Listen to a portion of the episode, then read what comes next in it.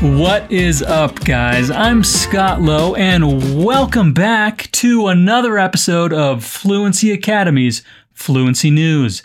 This podcast is made for you to train your English and keep yourself an informed citizen of the world. Presented by me, Scott, professor da Fluency Academy. All of my family lives in the USA, mas meus contatinhos moram no Brasil. I'm just kidding but it's true. Okay, first of all, another super thank you for all of the positive feedback on our previous two episodes. It was amazing seeing that so many of you visited fluencytv.com to check out the extra material that accompanies these episodes. Check this out. It was our highest accessed page last week on the site, and we hope that you'll love this episode too. We'll present to you three of the week's biggest news stories today. 99% in English for you to train your listening and comprehension. We'll also add a few quick explanations in Portuguese here and there in parts that we think deserve special attention. So, without further ado, let's get started. Today's first story revolves around the California wildfires. Yes, among the worst in California's history Fires blaze across the San Francisco Bay Area and Napa wine country as firefighters battle the flames. This week, even more dry lightning storms hit Northern California on Monday after sparking more than 625 wildfires the past week. But thankfully, the firefighters got some relief as temperatures eased off record highs. The worst of the blazes, including the second and third largest in California history, burned in the San Francisco Bay Area with roughly 240,000 people under evacuation orders or warnings across the state. So, since I live in Colorado, I'm also pretty familiar with wildfires. We have some wildfires happening here as well. And what happens is that when there's a fire, you can either be under evacuation warning or evacuation order. A warning is that you should be ready to leave, and evacuation order means that you are required to leave your home and go somewhere safe. So much of Northern California, including the Sierra Nevada mountains and coast, was under a quote red flag alert for dry lightning and high winds.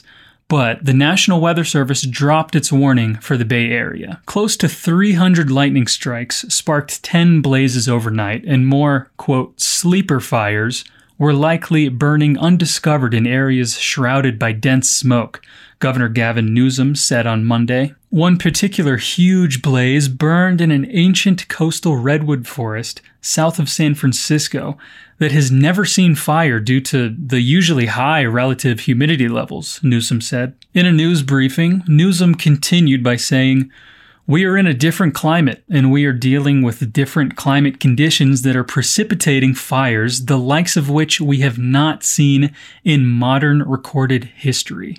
These wildfires, ignited by more than 13,000 lightning strikes from dry thunderstorms across northern and central California since August 15th, have killed at least seven people and destroyed more than 1,200 homes and other structures. Furthermore, the smoke from these wildfires that have already burned more than 1.2 million acres which, by the way, is an area more than three times larger than Los Angeles, the smoke has created unhealthy conditions for much of Northern California, and it's drifted as far as Kansas. Okay, I want you to look at a map right now of the USA and just look how far California is from Kansas. That is crazy. I'm nervous. I don't want to leave my house, but lives are more important. Penny Ferruccio told CBS television affiliate KPIX5 after she was told to evacuate from the south plank of the SCU fire. Wow, that's a lot of acronyms. In just a week, the LNU lightning complex became the second largest by size in recent California history, followed by another fire, the SCU lightning complex fire that has burned into seven counties and right now is just 15% contained. According to Governor Newsom, there are currently more than 14,000 firefighters on the job fighting against the wildfires, with 91 different fire crews traveling from seven states and National Guard troops arriving from four states. Aided by weather and reinforcements, the firefighters are now cautiously optimistic. Officials said that progress was made against the CZU Lightning Complex in San Mateo and Santa Cruz counties with the help of rain on Sunday evening and calmer weather on Monday. With the increase in humidity, the fire has actually extinguished itself, CAL FIRE Operations Chief Mark Brunton told a news briefing. With the clear air, we were able to fly a lot more aircrafts, he continued. Yes, helicopters dropped 200,000 gallons of water on the blaze, he said, calling it, quote, the best day yet. In addition to better weather, fire crews, along with bulldozers and other equipment, were arriving from other states. I think we're going to have more days like this and hopefully get us closer to the end of suppressing this fire. Brunton said. But officials warned the danger was far from over and admonished residents to stay out of evacuated areas. Six people who returned to a restricted area south of San Francisco were surprised by fire and had to be rescued, the San Mateo sheriff said. Looters, also known as absolutely the worst type of person, have been warned that they will be arrested, and some people, according to authorities, have already been taken into custody including a man found with $5,000 in his car. Officials also made it known that evacuees who are tempted to check on their homes should think again. It is still highly dangerous in there. Jonathan Cox, a CAL FIRE deputy chief, said of the blaze north of Santa Cruz We have bridges that have failed, old wooden bridges that have failed that may not appear failed to people that they think they can drive on, but it is absolutely not safe. There are an estimated 170,000 people that are under evacuation orders, and tens of thousands of homes remain under threat. Though on Monday, some of these evacuation orders were reduced to warnings. One resident, Eleanor Slayer, fled her home in the redwood dotted mountain town of Boulder Creek, north of Santa Cruz, on Tuesday evening, along with her four children, when they started seeing burnt leaves and large pieces of ash. Luckily for me, I have a 13 year old daughter who is very cautious about wildfires. We had our bags packed already, said Slayer, age 48. We hadn't gotten an evacuation order yet, but my daughter said, it's time to go. The family is counting their blessings that everyone is safe and hoping that their home is too. In regards to her home, Ms. Slayer said, we don't know what we're going to return to. And, you know, me, Scott, speaking as a Colorado resident, I can say that as one of the worst parts of wildfires is if you get evacuated, the entire time you're just thinking about your house that when you return to it, it could be burned down. The siege of wildfires in the state has been nothing short of astonishing, especially since peak fire season usually is during the hot, windy days of September and October. Ok, agora vamos para a explicação em português. No começo da nossa primeira história, eu falei que havia a possibilidade de sleeper fires ainda não terem sido descobertos. Se traduzirmos literalmente, sleeper fire significa fogo dormente. Mas o que, que é isso significa de verdade? Sleeper fire é o fogo que fica latente, ardendo em fogo lento. Se não identificado logo, esse fogo torna-se uma chama que cria uma labareda de fogo, tornando o processo de extingui-lo muito mais difícil. Em inglês, a gente iria definir isso como a forest fire that smolders for some time before bursting into a blaze. Now we move on to our second story of today. This is not good news. You guys are not going to like this. Hong Kong has the first confirmed case of coronavirus reinfection. Indeed, researchers in Hong Kong say they have documented the first instance of a man who was reinfected after first contracting the novel coronavirus more than four months ago. The researchers at the University of Hong Kong on Monday said their findings indicate the disease which has killed more than 800,000 people worldwide, may continue to spread globally despite developing herd immunity. No, I am so ready for this quarantine and pandemic to be over, dude. So, the patient, the 33 year old male, was cleared of COVID 19 infection and discharged from a hospital in April but tested positive again after returning from Spain via the United Kingdom on August 15th. Researchers said in their paper, which has been accepted by the International Medical Journal Clinical Infectious Diseases, that the patient had appeared to be previously healthy. He was found to have contracted a different coronavirus strain from the one he had previously contracted and remained asymptomatic during the second infection. The findings suggest that some patients who recover from COVID 19 may have only short lived immunity to reinfection. Wow, the story is kind of bumming me out, dude. This this is awful. But calm down before we all get too depressed. The finding does not mean that taking vaccines will be useless.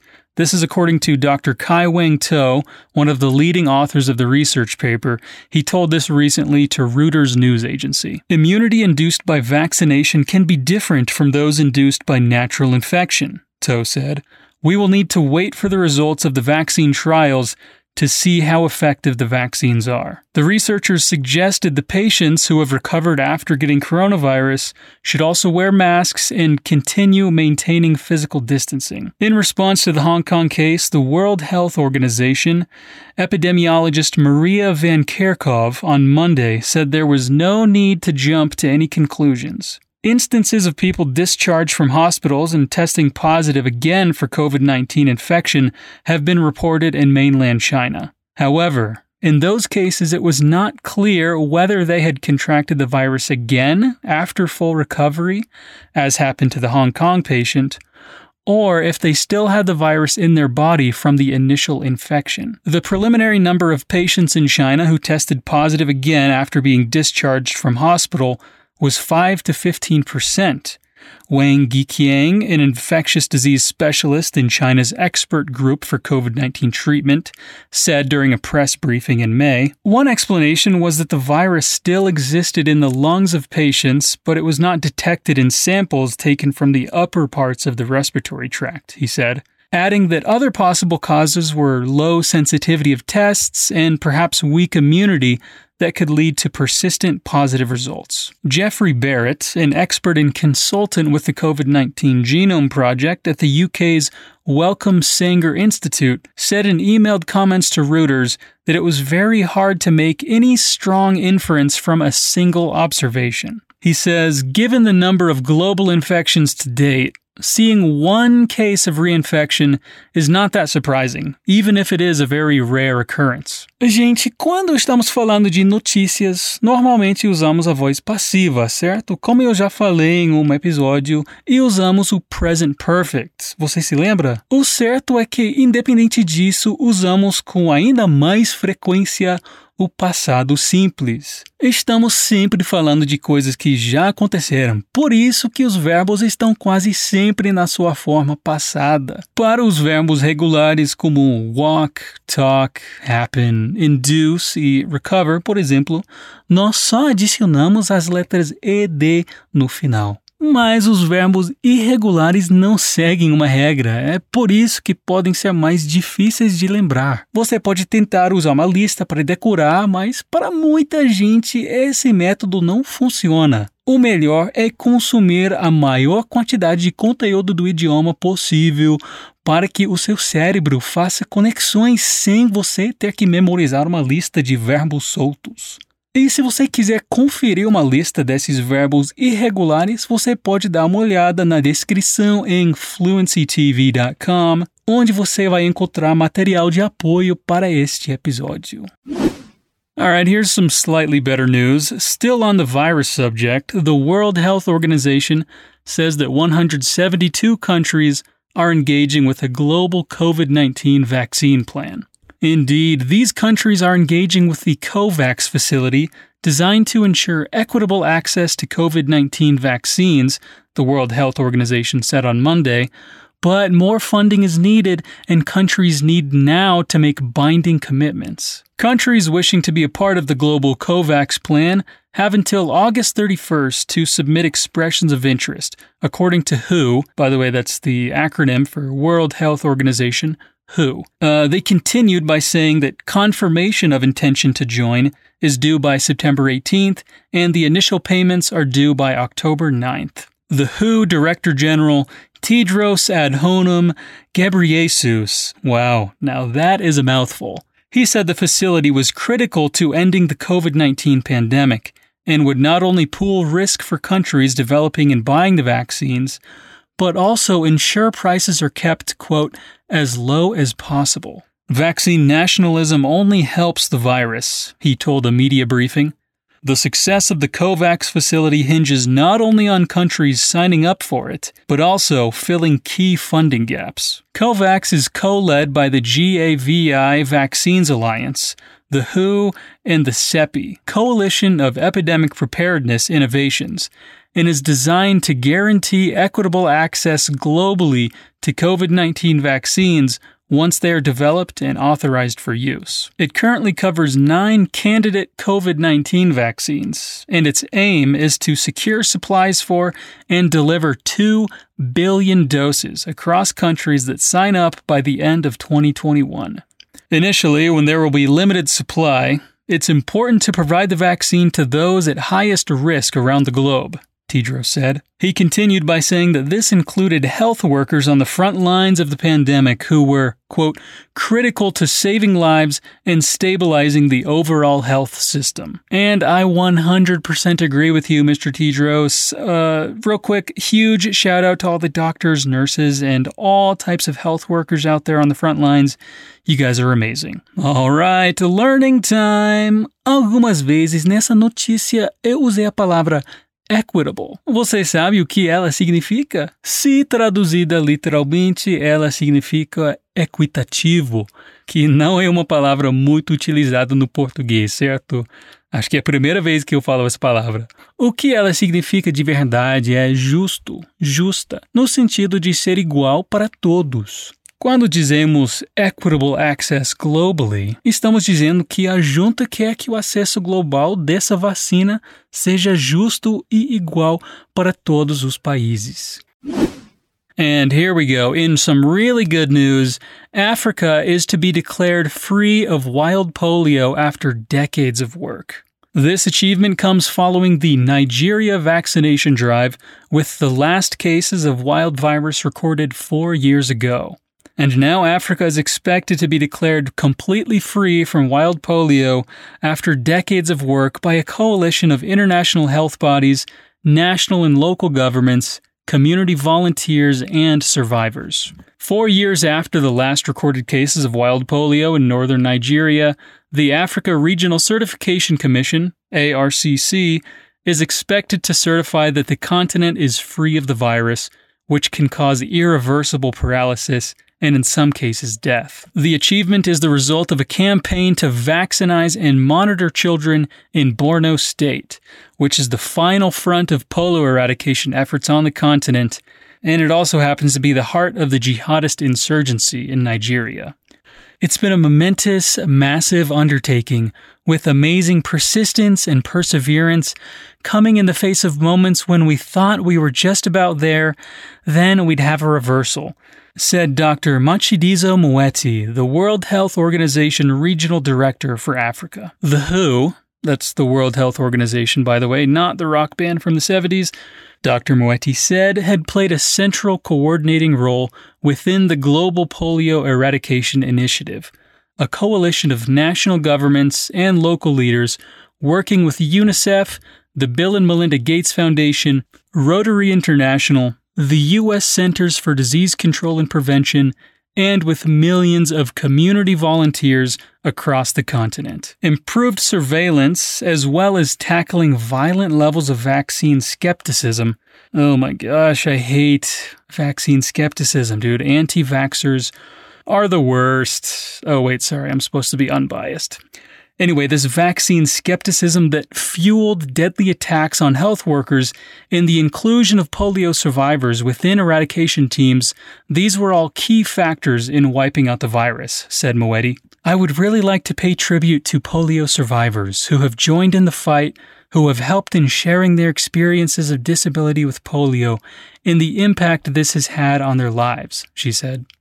In 1996, 75,000 children in Africa were paralyzed by polio. The fight is now to improve the lives of the survivors, said Moeti. This moment underlines the importance of paying attention and better prioritizing the needs of people with disabilities in the African region. Health is not just the absence of a disease that can kill is a complete sense of well being, she said. Musbahu Lawan Didi, co founder of Nigeria's Association of Polio Survivors, campaigning for the rights of those with polio, said, It is incredible that what we started years ago has built these results. As polio survivors, we are the happiest and believe we'll be the last polio survivors in the country. But he added, 90% of polio survivors in Nigeria live in poverty. Many of us are trawling the streets to survive, begging. It should not be so.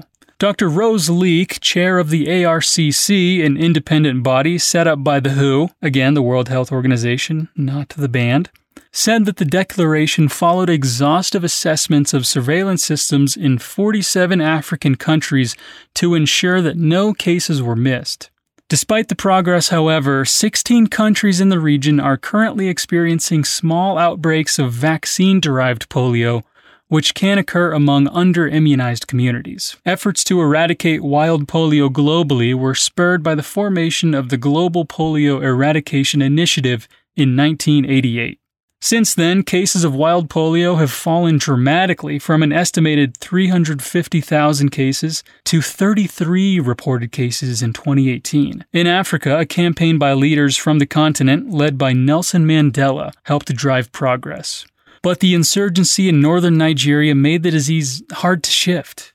In 2013, nine women who were vaccinating children in Kano were shot dead by gunmen suspected of belonging to Boko Haram and at least 67 frontline health workers involved in polio eradication efforts in the region have been killed, with others attacked and abducted. Several of these violent incidents were spurred by a rejection of vaccinations by local communities, said Dr. Tunji Funsho, head of Rotary International's Nigeria Polio Committee.